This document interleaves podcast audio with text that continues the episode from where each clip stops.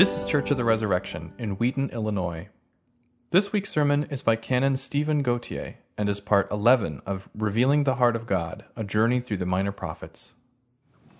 If you're 21 or older, I'm pretty confident you've had this experience, either directly or indirectly, with someone, with someone you love. There are a man and a woman who love each other, they're in a relationship, but the relationship seems stuck or even going in reverse. And both parties want the relationship to work, but something's got to change. This leads to what this generation would refer to as a DTR, a define the relationship encounter, a DTR, define the relationship. Well, that summarizes the book of Malachi. It's the Bible's DTR. And what we have here is the very first verse that we read today. God says, I've loved you. But Israel re- replies, whether God, questions whether God is really committed. How have you loved us? And then God insists that the problem isn't Him. He says, first of all, I chose you. That's why you're the chosen people. I started this relation, relationship, and I'm the one who's kept this going. I'm not the problem. You're the one who's holding back. So he's saying it's their actions that have raised real questions about their commitment. So the Bible is always about good news. So the good news we have in Malachi is in this DTR is that the relationship is by no means over. And actually, that the relationship can go to places it's never gone before. So it's a really real word of hope. And in fact, the same is true of each of us here today, no matter where our relation, maybe our relationship is stuck or going backwards. No matter where we are, the fact is the relationship is not over. And there's every reason to believe it can be much greater than we'd ever hoped. That's the message that we have. And the book of Malachi actually points the way to how we can move forward. So that's going to be our main question here. If we feel our relationship has been stalled or going backwards or just needs to move forward, it's going to point out ways that that can happen for us. Now, this is the last in our series on the minor prophets. So let's begin with a little background to the book of Malachi. In the Christian ordering of the Bible, we use a more chronological order than the, the Hebrew ordering of the Bible. It's the very last book of the Hebrew Scriptures, the Old Testament. It's, and it's a perfect, it's really the hinge between uh, God speaking with Israel, and now that also that, that, extending to the whole world. It's the great hinge moment of the Bible in the book of Malachi. It's about four centuries before Jesus is born. Now, it's at a very important moment because Amos had made a prophecy that's about to start. He said, There's, you know, you talk about famines. He said, I'm telling you that there's going to be a famine of the Word of God a famine of the Word of God. And that's what starts after Malachi. He is the last. According to both Hebrew and Christian tradition, he's the last of the prophets, you know, of the Hebrew scriptures. It will be for, and we don't look at those great prophets. The word of the Lord came to Isaiah, the word of the Lord came to Jeremiah, the word of the Lord came to Ezekiel. The next time we will hear that, the word of the Lord came to is going to be John the Baptist over 400 years later, a 400 year drought, a 400 year silence in heaven. Now, that's why this might surprise you in Luke's gospel. He makes what might seem to us such a big deal about the arrival of John the Baptist. It might shock us. Let me read these three verses from, from Luke's gospel. This is about John the Baptist, not Jesus.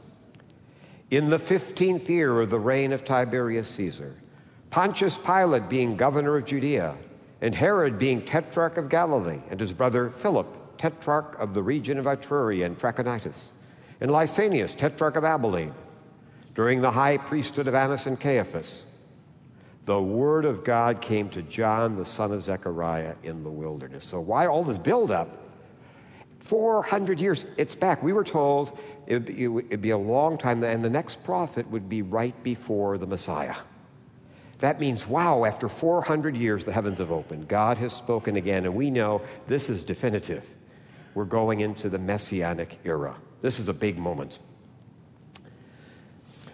Okay, now this is, uh, if you look in the bulletin on, on, that page, we have an icon there, and there's a reason that icon.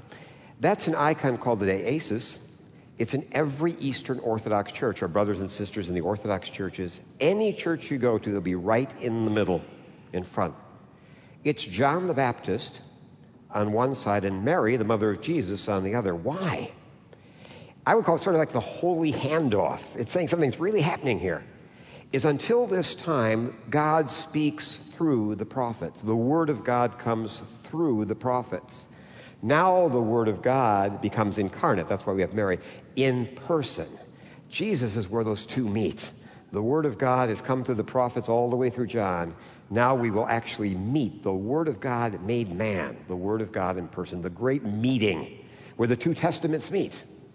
And that's what that, uh, that so you see it everywhere. If you look up D E E, D double E, uh, I S I S, uh, D E, brother, S I S, if you look that like on Google or something, you'll see dozens and dozens of examples because every single Orthodox church has one. Okay. Now, one more thing the situation of Israel at the time of Malachi why is this happening? Why are we having this moment leading to our define the relationship encounter? Well, remember, we've had a lot of excitement as we've gone through this series with Ezra and Nehemiah. The temple has been rebuilt, the walls of Jerusalem come up. People expected this means the messianic times have now begun. This is going to be really, really radically different. But it wasn't. It was very prosaic. This is not what people were expecting. And this is what is leading to the whining and disappointment, you know, that leads to this. I've loved you. How have you loved us? You know, uh, that's where we're getting to this moment. Now, the church has held the book of Malachi in special honor because, again, it's, you know, some TV series, when you end one, one season and you have that last episode, gives you all the thing of saying why you absolutely have to see the next season.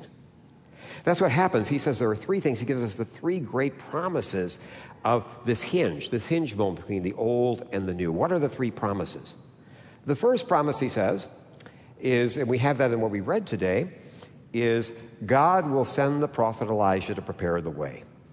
It says, you know, Elijah, the very last verse in this book, Behold, I send you Elijah the prophet before the great and awesome day of the Lord comes.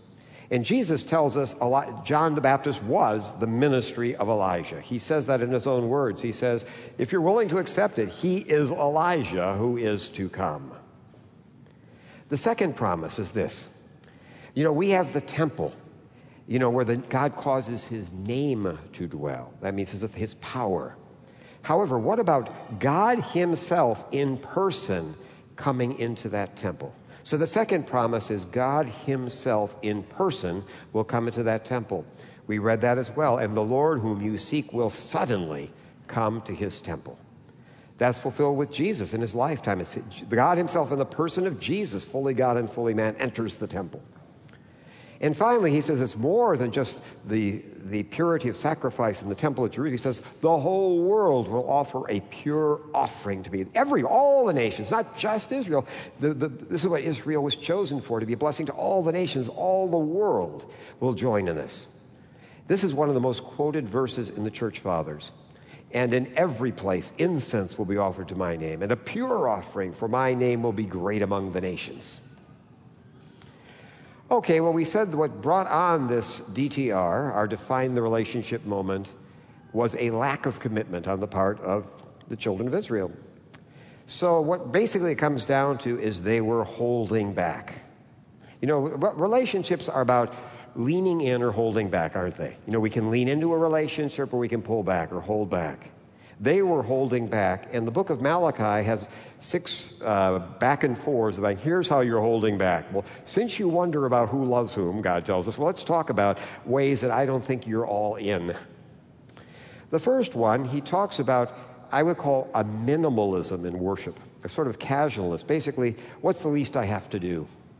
And so in the temple, they were actually using defective animals, you know, things that wouldn't get as much price on the market, you know, like a blind lamb or something. Probably the thing was look, it is a lamb, never mind the law said differently, and we're going to burn it anyway. so there's a sort of minimalism. You know, what, what's, the, what's the least we can get by with in worship? That kind of minimalist attitude towards what's the least I need to get by? Um, a second thing we have is they were bending the harder truths of Scripture. You know, sometimes, you know, Scripture, re- authentic Scripture is like a shoe. Sometimes it pinches. And when it pinched, they simply would walk away from it, or when it became embarrassing. Pin- the idea of being too hard or too embarrassing. Okay? Here's a classic case. First of all, let me read the indictment. God says to them, For the lips of a priest should guard knowledge, and the people should seek instruction from his mouth, for he's the messenger of the Lord of hosts. But you've turned aside from the way. You've caused many to stumble by your instruction in the New Testament, Jesus gives us an example of how this works. You know the commandment, honor your father and your mother? We tend to think of that as be really nice and respectful. Well, that's a good start, but it's actually much more concrete as well. It meant that when your parents were in need, you had to take care of them. I mean, money. I mean, that you actually had to help needy parents out. That's what the commandment meant. And the New Testament, people were finding elderly parents to be a real burden. So they'd come up. I'm a CPA, so I'm familiar with trusts and these kind of things, how we can shelter money from taxes. Far be it from me to think of such things. But anyway, you get the idea. Okay, sheltering money. And so what they came up with is something called Korban. They talk about it in Mark, Mark chapter 7. Is they would set up a special trust. You see, you were responsible if you had money to help pay for your parents' support if they were in need they would set up a special trust that was dedicated to God. And so they could say, Well, I'd love to help you, mom and dad, but that money is dedicated to God. I, I don't have, I've got nothing. uh, Jesus wasn't persuaded. Okay, but it's that kind of working around from embarrassment or because it became hard. The next thing they did is a lot of people said, look, religion is one thing, but my personal life is another. Leave that alone. That's meddling. So he says, look at what you're doing. He says, uh, you're marrying pagan wives. And the problem here uh, this wasn't about racism or anything, it was, it was about religion. Basically, the point was saying you're people who worship idols. And their children will too if you marry them. You know, you're going to compromise the faith. And basically saying, oh, you know, this is our personal life. Or another thing about casual divorce. The words here are very, very specifically about people who simply decided, I think I can do better. You know, a, a casual divorce. And he said, he says, I'm a witness to it. At marriage, you took an oath before me, and you're just putting that aside. And their basic action was that's our personal life, marriage, our family, that's personal life. You can have the religious stuff, sacrifices. My personal life is, that's what they call personal. That was the attitude that was being taken. The next thing we have is they pay, failed to pay the tithe in full. Now, the tithe means if we have less, then we pay less, right? You know, but their point was, when we read at Malachi, that they were having some particular hard times and saying, look, we'll give you money when we have some. When we have money to spare, we'll come and give it to you. So they basically didn't trust God to come through for them. It's basically a vote of no confidence in God. You know, I'm not going to, I'm look, this is not going to work out. I, you know, we'll just have to wait till I have money so we can start giving again. And finally, they, he, they complained, I like this, it's like, you know, in kids you say, mom loves you more. They were starting to look around at other nations and say, you know, we're the chosen people, but those guys seem to be doing better off than we are. You know, sort of whining about this, looking sideways and whining. Okay. Or murmuring is a more biblical term. I like whining, though. Okay. So, how can this indictment of Israel help us in our own relationship with God? Well, Jesus has a wonderful saying. He says, You know, where your treasure is, your heart will be also. You know, the reason our relationship with God might be stuck or moving backwards is basically if, if we're hold, we have to lean in for a relationship to grow. If we hold back, it can't. And we all know this from regular life, don't we? Not one of us. I mean, in regular life, we know this. We know, for example, that people have a passion for something. Something, the difference between a hobby and a passion can be once people get into something, the more they get into it, the love comes from that. Passion comes after investment. I want you to remember that.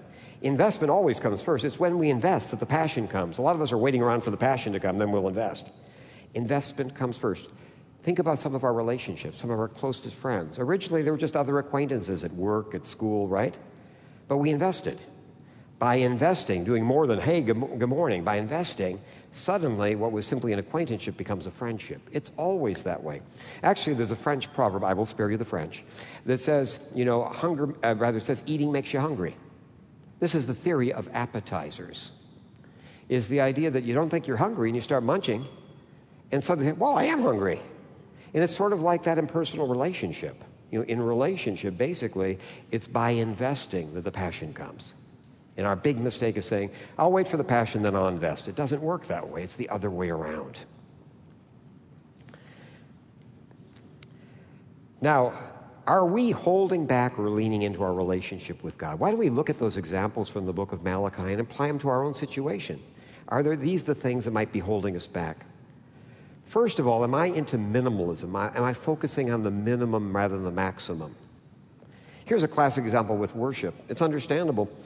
Is you know why we talk about like on a sign on a church? It often says services. You know, services eight o'clock or eight thirty. Like here, it says services because it comes from the term divine service. We're here to offer worship to God. And I like it. The Greek word is where we get liturgy is, is the Greek word meaning the people's work. So when we come to worship, we're not coming to be entertained. We're actually coming to work, to do God's work. We're coming here, you know, we're coming to work, like coming in the morning to check in. We're coming to work. And sometimes we might have the minimalist attitude look, I showed up at church, you know, I'm here. What more can you ask? You know, I, I, that kind of minimalism chokes off a life. You know what minimal, minimalism is like? Sometimes people say I talk fast. I don't think that's true. Okay, what minimalism is like, unpleasant truths, okay, is it's like my wife does a lot of gardening and things. And she, she loves plants. If you put a plant in a pot that's too, is too small for it, you, you, you know, the roots are cramped, the plant can't grow. And that's what minimalism is like. Ironically, when we're minimal, what's the least to get by, there's no room for our spiritual life to grow. It really cramps our spiritual life. That's sort of the image I'd like to leave with you there. The next uh, way we have, for some of us, we say we come here to work. I'm afraid for some of us, some Sundays, maybe we're coming here for a spiritual coffee break instead of spiritual work. Right? Again, so we have to remember we're coming here to actually we're, we're all equally, this is the priesthood of all believers. We are all equally bringing praise and glory and worship to God. All of us, every last person in here. It's not something some people do and other people watch. Okay, the next thing is same thing is true of life in community. Life in community means actually looking. When we love people, we look for needs, and then we try to meet those needs. You know, we don't have to be right, we look. We might be satisfied. Look, I listen to people when they say they have something and I show empathy. Well, good start. but like James saying, you know, what does it do to say, be well, be filled? You know, that we, it's more, we, we need to be engaged. You know, if we're engaged and actually looking, how can I help? The first question, how can I help? Not just, yeah, I feel your pain. Oh, I imagine you do. Okay, now, another thing, the second thing is, you know, the challenge is when things get rough, you know, some of the reason they're holding back is when God's law really can put demands on us all real love does. You know, every real relationship requires hard things, going through hard things. And also, it can be embarrassing. It can cause us moments of embarrassing. Are we going to be loyal or not? Let's talk first about hard things. Is I have a good buddy. I, you know, we, uh, we've known each other, a work buddy, a colleague, but more than that, personally, he flew in for my ordination unexpected. I just saw him out in the, from the East Coast. I just saw him out, of, you know, out in the congregation. Was, he's a great guy, Dave. And Dave and I worked in business together in different all our lives. And we will periodically call, ask favors. And he called me one day and asked a favor. And we just joke around with each other. But he said, Stephen, he said, I need, I need help. I need a favor. So I said, Dave, for you, anything. Well, as long as it isn't hard and doesn't cost anything. But, you know, but sometimes isn't that what we say about God's command, demands on our lives? You know, oh, anything for God, unless we're talking about something really, really hard or something that really, you know, take an investment of our time or resources. You know, we're putting boundaries on this. So we have to ask ourselves. As a priest, I sometimes have people, you know, it seems to me they tell me why this would be difficult. I understand, as though that gives you a pass. So you understand, I know this is clearly what the scriptures say we need to do, but it would be really hard. Yeah. God will give us the grace, but you know, we think that that really means that's a reason that, you know, clearly God couldn't ask us for something really hard. Well, any relationship, marriage, friendship, requires doing some really hard things at moments. That goes with the turf. Another thing is about being embarrassed. You know, that could be embarrassing. In the 21st century, as, as the world de-Christianizes, you know, here in the United States, you know, people are becoming hostile. You know, we can be put on the spot in very uncomfortable positions. I'll tell you, for me, I was once at a business dinner, a complete, believe me, completely, uh, CPA, a completely secular business. And somebody was telling a story, and this was just incidental. They were saying that they had dropped their kids off at the catechism class at their church on the way to a thing, and immediately they saw scowls of, oh, gee, are they one of those? And so she immediately needed to jump in to clarify she wasn't one of them. And to say, well, oh, you know, I think, you know, church is important, you know, for kids need to learn those Bible stories so they understand literature and things like that. And, you know, there's some good morals they can get. But clearly, I'm not one of those, those people. Of course, she decided to drag me in and uh, said, Stephen, would you say that's pretty, that's pretty fair? And I said, actually, I'm a believer. That was not the right answer at that table, by the way. Okay, but it's, it's, it's an awkward situation, but you know, it's, it would be tempting to say, well, that, that's true as far as it goes. You know, just leave. No, we need to, to stand up. Not aggressive, we need to stand up. But something else that can happen to us that uh, really is uh, something that I really am saddened by, a disloyal. We can be disloyal to other Christians. You know, I love all things Jewish. I'm passionate about Judaica. And so, one thing that really interests me in the 20th century was the story of Jews in Germany during the 30s, before the war, before the, the Holocaust, when we started the, German, the persecution and things. And something that happened to the Jewish community in Germany is typical, I found out reading, of other communities under siege. Is what happened is this horrible propaganda the Nazis would put out, and a lot of German Jews began saying things like this Well, yeah, that's so true of those Polish Jews. They're dirty and they're backward, they're ignorant, but that's not, we're Germans. Yes, it's just, you know, that's, we're not like them. That's disloyal. That doesn't sound like Moses, who, when he saw, you know, was in Pharaoh's household, when he saw a child of Israel being beaten. But, folks, let's look into our hearts. How often have we heard these things? I've heard Christians say, well, oh, that's those, those fundamentalists, those snake handlers. You know, we're not like that. Now, every family has an idiot, idiot uncle. Okay, so we all have people, but they're still family. You know, basically, we have to figure out which side we're on, you know, about loyalty to other Christians. We point out, all I know is anyone who claims Jesus is Lord, that's my brother, that's my sister. I don't care what, you know, I'm not going to leave them hanging, so I'm really with you. It's that kind of, uh, kind of thing that we're, that's a real, that's a form of dishonoring God. Remember, Jesus said, What you do to the least of my brothers, you do to me. We can deny Jesus not just by denying him in name, but by denying his people, our brothers and sisters.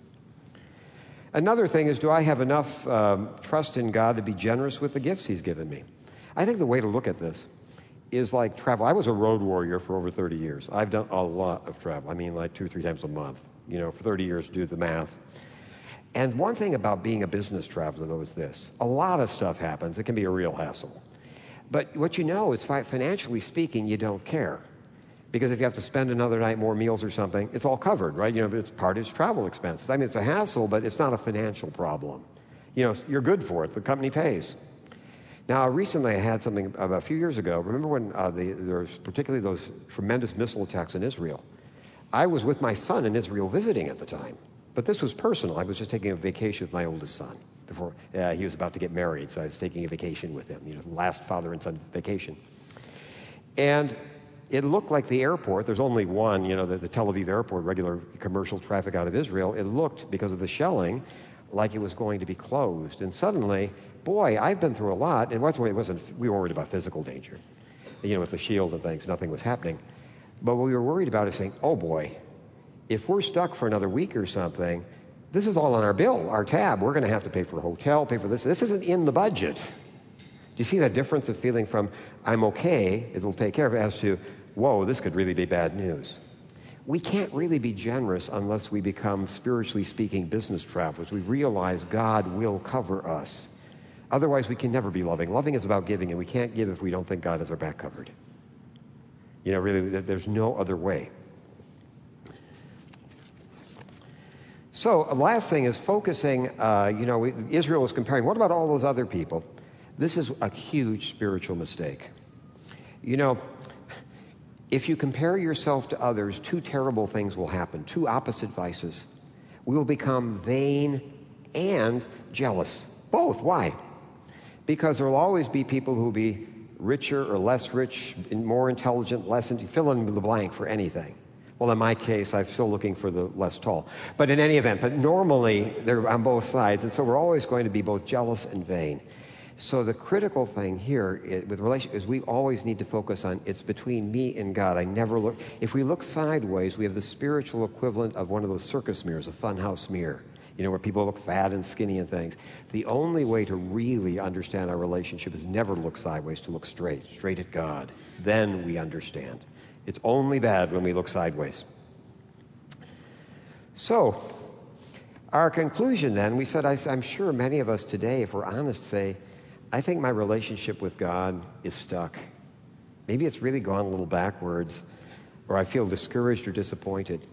I would suggest to you that maybe the message from Malachi to all of us is maybe it's a good time for our own define the relationship moment. And the good news is God's all in. The cross is a reminder of that. God is not the issue. He's all in. He loves us. He's committed to us. That's not the issue. If our relationship isn't working, I'm the issue. So the question here, if that's true, what can I do about that?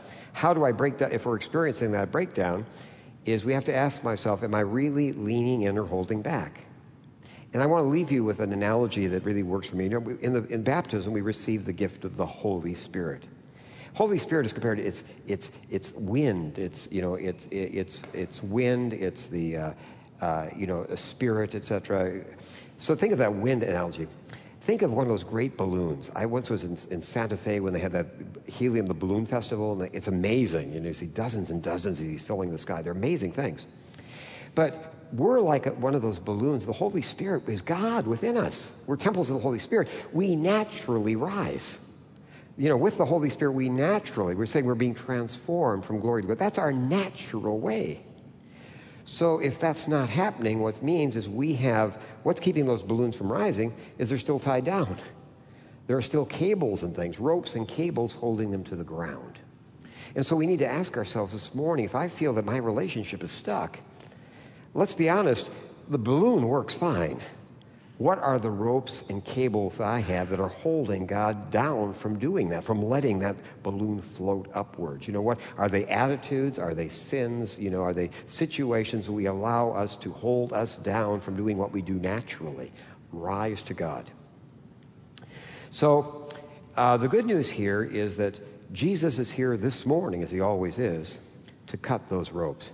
You know, by uh, just simply ask him, he can take the, the, those ropes and cables and release them. And the beautiful thing, we come to the table, we talk about, you know, this is about Christ. This is our reminder, you know, our representation of Christ's sacrifice. Christ was truly all in. That's what the cross means. He held nothing back. We're always invited when we come to the table to join him in that self offering, you know, to put ourselves all in. So again, Christ is here. We can call on His grace to cut those last cables you know, by, by coming here and just putting ourselves before God and saying, I don't know in the past, but I'm all in. Let's, pr- let's pray to God for the grace uh, to, to call upon Him for His aid. Amen. Thanks for listening. Our vision at Church of the Resurrection is to equip everyone for transformation. As part of that vision, we love to share dynamic teaching, original music, and stories of transformation. For more of what you heard today, check out the rest of our podcast. To learn more about our ministry, visit churchres.org.